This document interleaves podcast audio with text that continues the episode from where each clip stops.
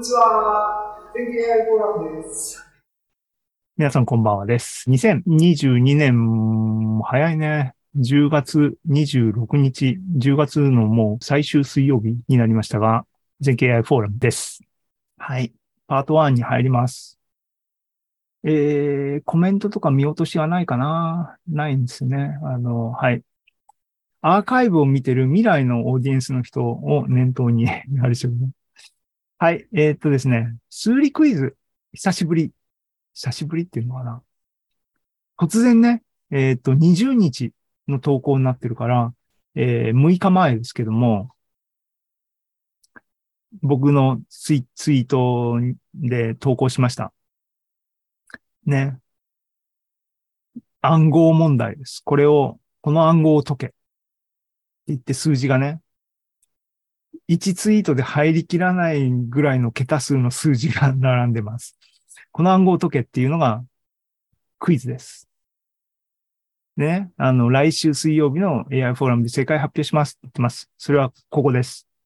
じゃあ今日今から正解発表するかっていうとですね、今日は正解発表しません。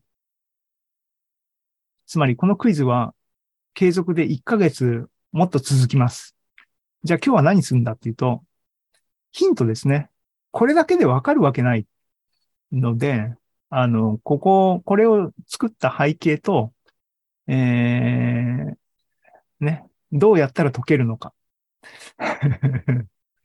もうほとんど答えなんですけどね。はい。あの、を話そうかなと思ってます。はい。で、発端は何かってこれですね。タッパーズセルフリファレンシャルフォーミュラ。タッパーの自己言及公式。っていうツイートがですね、流れてきたんですね。これ10月の14日。10月の14日ね。だからもう本当に数日の間の話です。えー、フェルマーズライブラリーさんがですね、思わせぶりなツイートをしたんですね。Tapper's self-referential formula is a formula that virtually represents, uh, sorry, visually represent itself when graphed at a specific location in the xy plane. ね。自己言及してる。だから、この式自体が、えーピクセルでこの画像的にね、この式自体を表しているような、そういうスペシャルな式なんだぜ、これは。って素朴に読んだらね、読めますよね。で、これって、お、すげえって、普通の人が思うように僕も思ったんですね。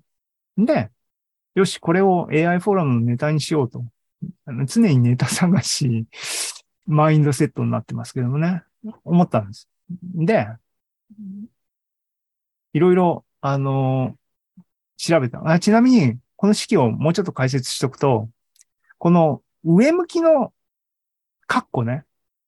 これは何かっていうと、えっと、コンピューター的に言うと、フロアっていう関数があります。えっと、不動小数点を入れると、整数に、整数値に落としてくれる関数っていうのがあって、えっと、フロアっていうのは、整数のちっちゃい方に寄せるっていう関数ね。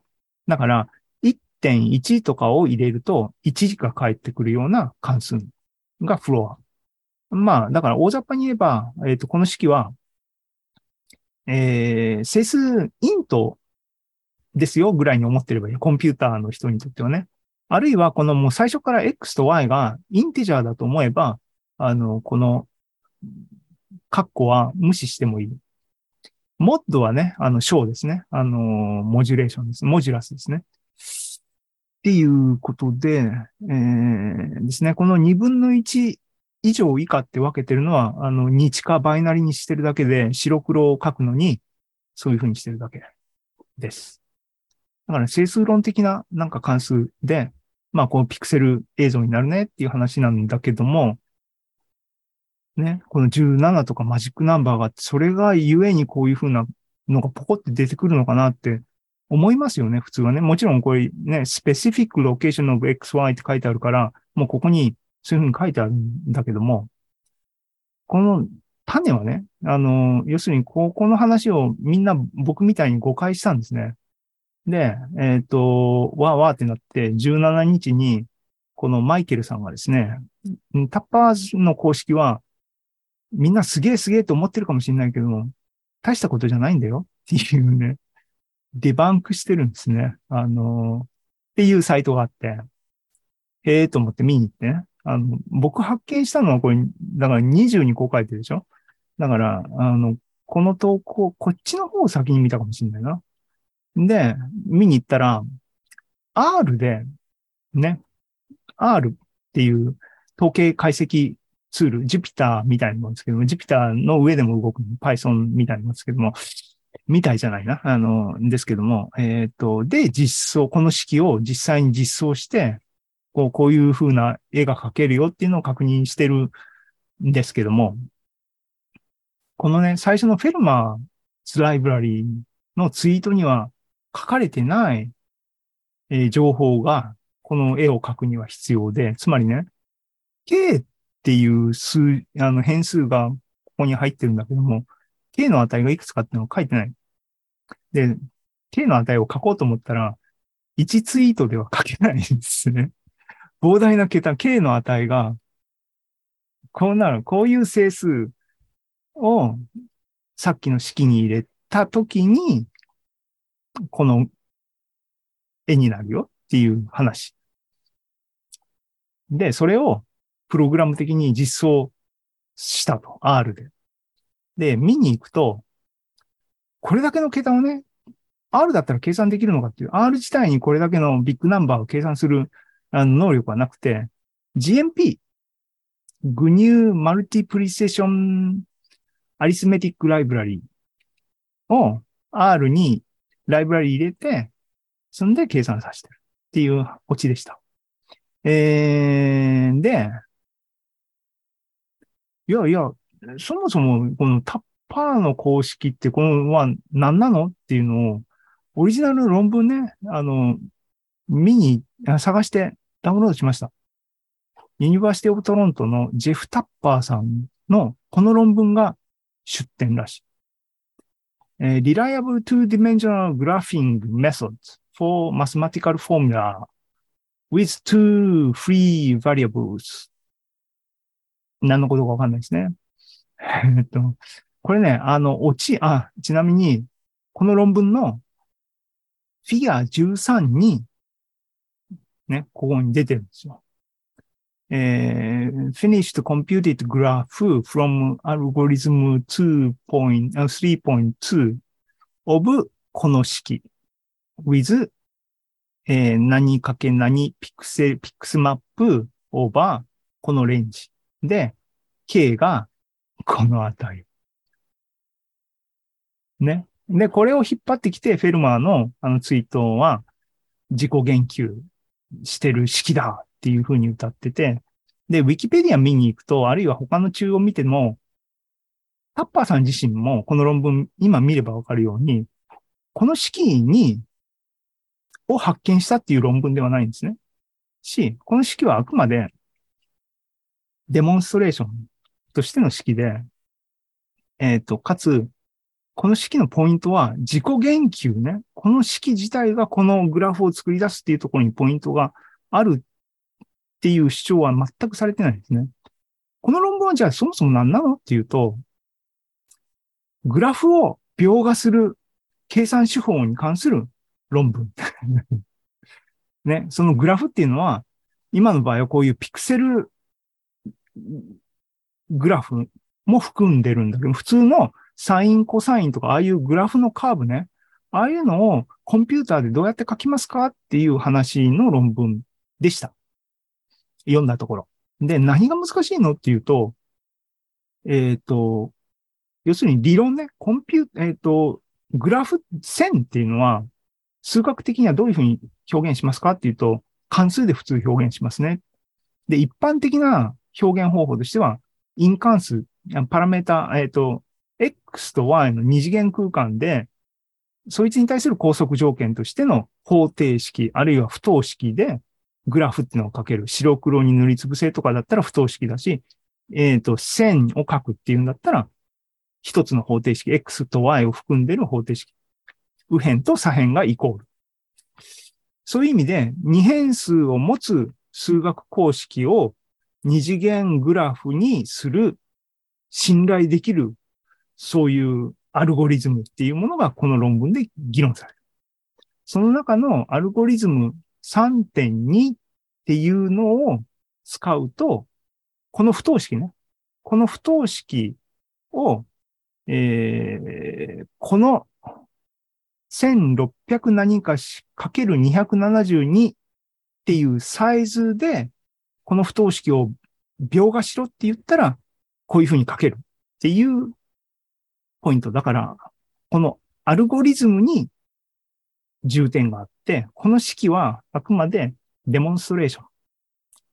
デモンストレーションでもこれ自己言及じゃないっていうポイントはあるんだけども、この K がね、この場合の、この領域、0から106が横軸っていうか X で、縦が K から K プラス17っていう、そこの短冊状の領域だけ切り出すと、こうなるよって言ってるわけで、言い換えれば、これはあれか。ここに書いてるな。ここに書いてるな。その範囲外は、じゃあどうなってんの？みたいな話が素朴に出てくるわけね。自己言及、それ自己言及って言うかっていう話ね。わかったと。ね、その、その辺の謎解きをしよう。ね、さっきの人は、マイケルさんは、えっ、ー、と、R で GMP を使って実装したが、OK、GMP 俺知ってるよと。GMP ね。GMP 皆さん知らないと思いますが、GNU マルチプリセッションアルゴリズム、アリスメティックライブラリですね。僕はこれは多分普通の人よりはより詳しく知ってます。これに関する、関するっていうかな。これを使った本まで書いてる僕は。さっきの話ですね。厳密な計算って本を出し出してますけども、書いてますけども、この中で GMP を使って、あのね、多次元っていうか多精度、えー、計算ができるんですね。これコンピューター上で。えっ、ー、と、桁数が普通のインテジャーだったら、何？僕パッて出ても僕コンピューターサイエンティストじゃないんで。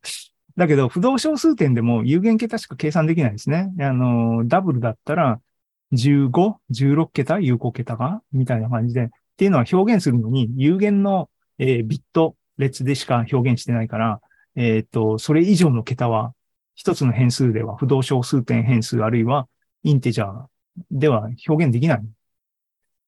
でも、数学ね、理論的には整数って言ったら、桁はいくらでも、あるいはね、π って言ったら3.141592でって、無限に続きますねっていう話で、それを計算したいときはどうすんのっていうと、そういう、えっ、ー、と、算術、えー、ライブラリを自分で書くか、存在してる GMP を使うかっていう話で、GMP を使って僕とかは、こういうね、何桁の数字っていう、この係数を計算したかったんですけども、GMP を使って、こういうのを計算するっていう内容を書いた本が、厳密な計算っていう本なんですけども、だから GMP は知ってるとか、で、分かったと。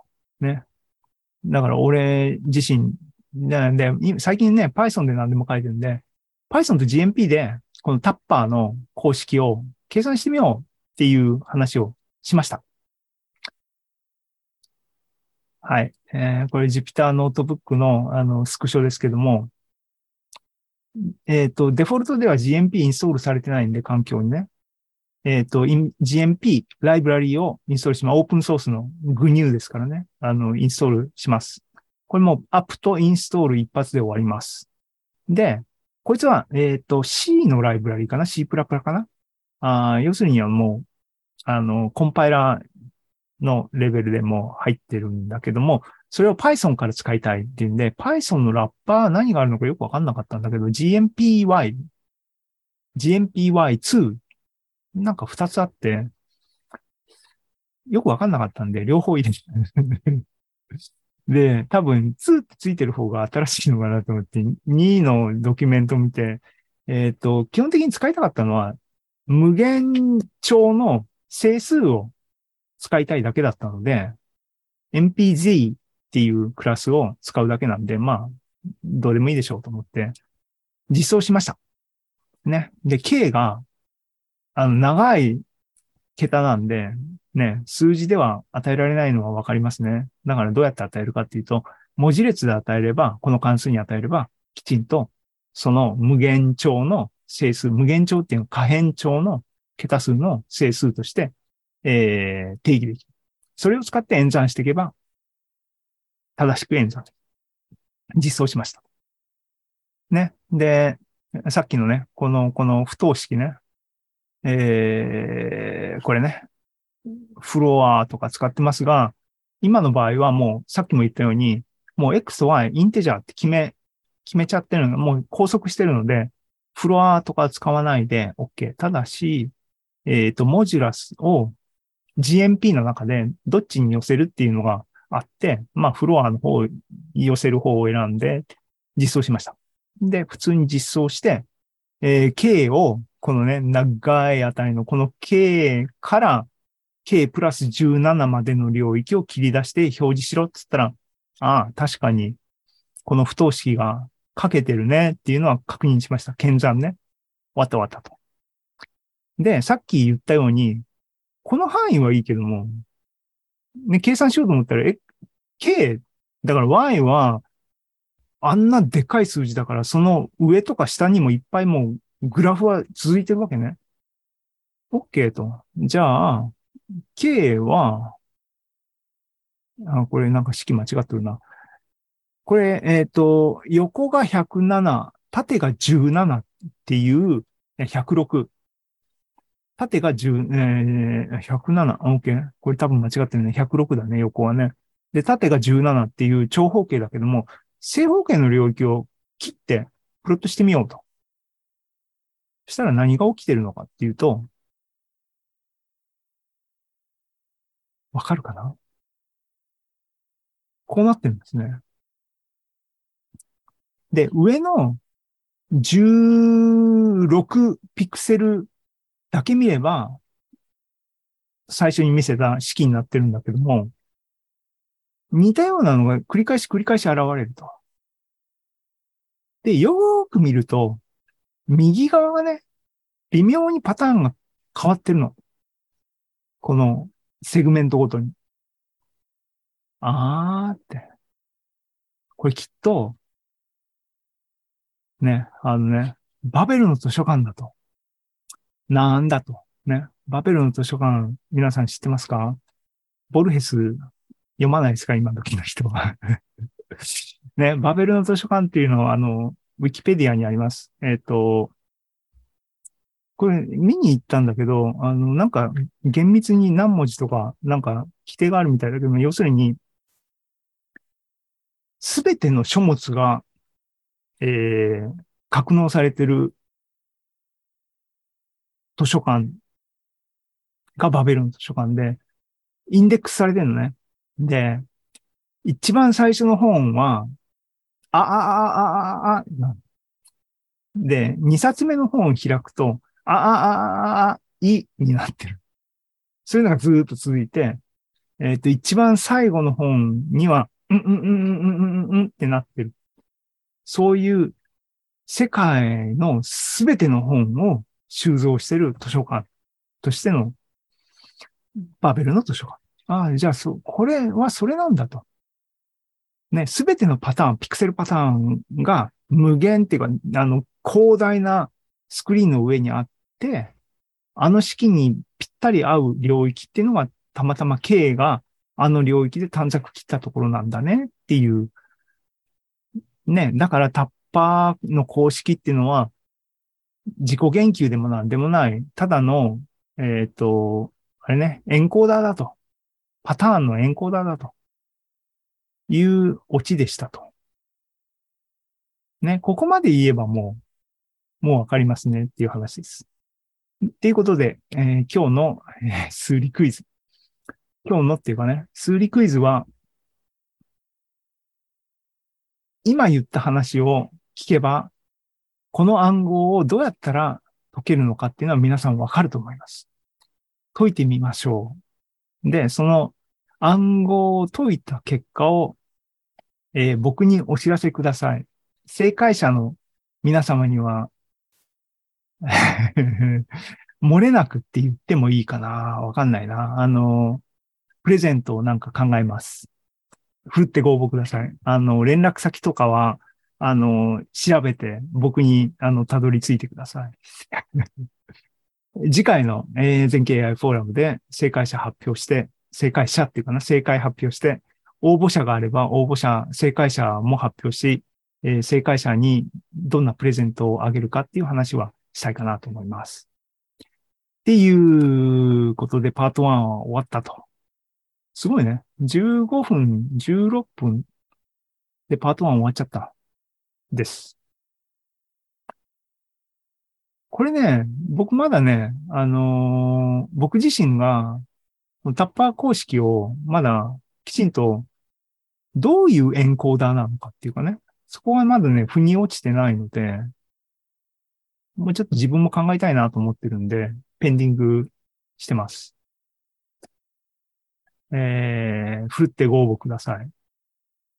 あのね、ググって、あの、どっかその辺にあるサイトに数字だけ入れて、ああ、これだっていうのは、あの、正解とは僕は多分認めないと思いますので、皆さん、GMP をね、あの、インストールして、GMP のコーディングを挑戦してみてください。そう、なんかね、そういうチャレンジですよ。このクイズは。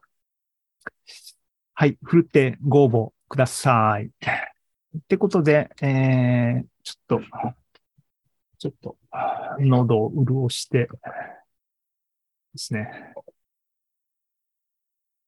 AI フォーラムね。時々、時々、時々っていうかな、結構思うんだけど、誰のためにやってんだろうなっていうのはね、自分のためかな。うん。でもね、あの前回の、あの喋ったものとか、えっ、と、だから9月とかを多分、ポッドキャスト化するときにもう一回聞き直すんだと思うんだけど、一回一回、やっぱり生みの苦しみっていうか、なんか苦しむんですけども、苦しんだだけの成果っていうかな、あのー結果っていうかな、は、あるなと思ってるし、残せてるなと思って、僕の中のね、あのー喋りながら考えるみたいなところは誰しもありますよね。あんまないのかな。なんかね、あのー喋る、あと準備する、発表するためにいろいろ準備するっていうことで、いろいろクリアになることとかもあるんで、まあね、やっぱりあの自分のためなんだな。はい。えー、いきます。えーで、これをね、あの同時に、めでてくれるっていうか、あの面白いって言ってくれる人がいれば、それに越したことがないですね。っていうことで、あの感想とかね、ご意見とか常にお待ちしてますので、そう、コミュニティ経済っていう話をよくしてますけども、最近この全経 AI フォーラムで、えー、経済を回さなくてもコミュニティ自体を作るっていうかね、なんか盛り上げたいなっていう気持ちがあるんで、あありがとうございます。コメントありがとうございます。えっ、と、はい。あのね。なんかまあ、僕の、あ結局 AI フォーラムも自分の趣味じゃないかっていう話になってるんだけども、自分、AI をやっぱり軸にね、あの、トピック、面白そうだなと思うものを共有できたらなと思ってます。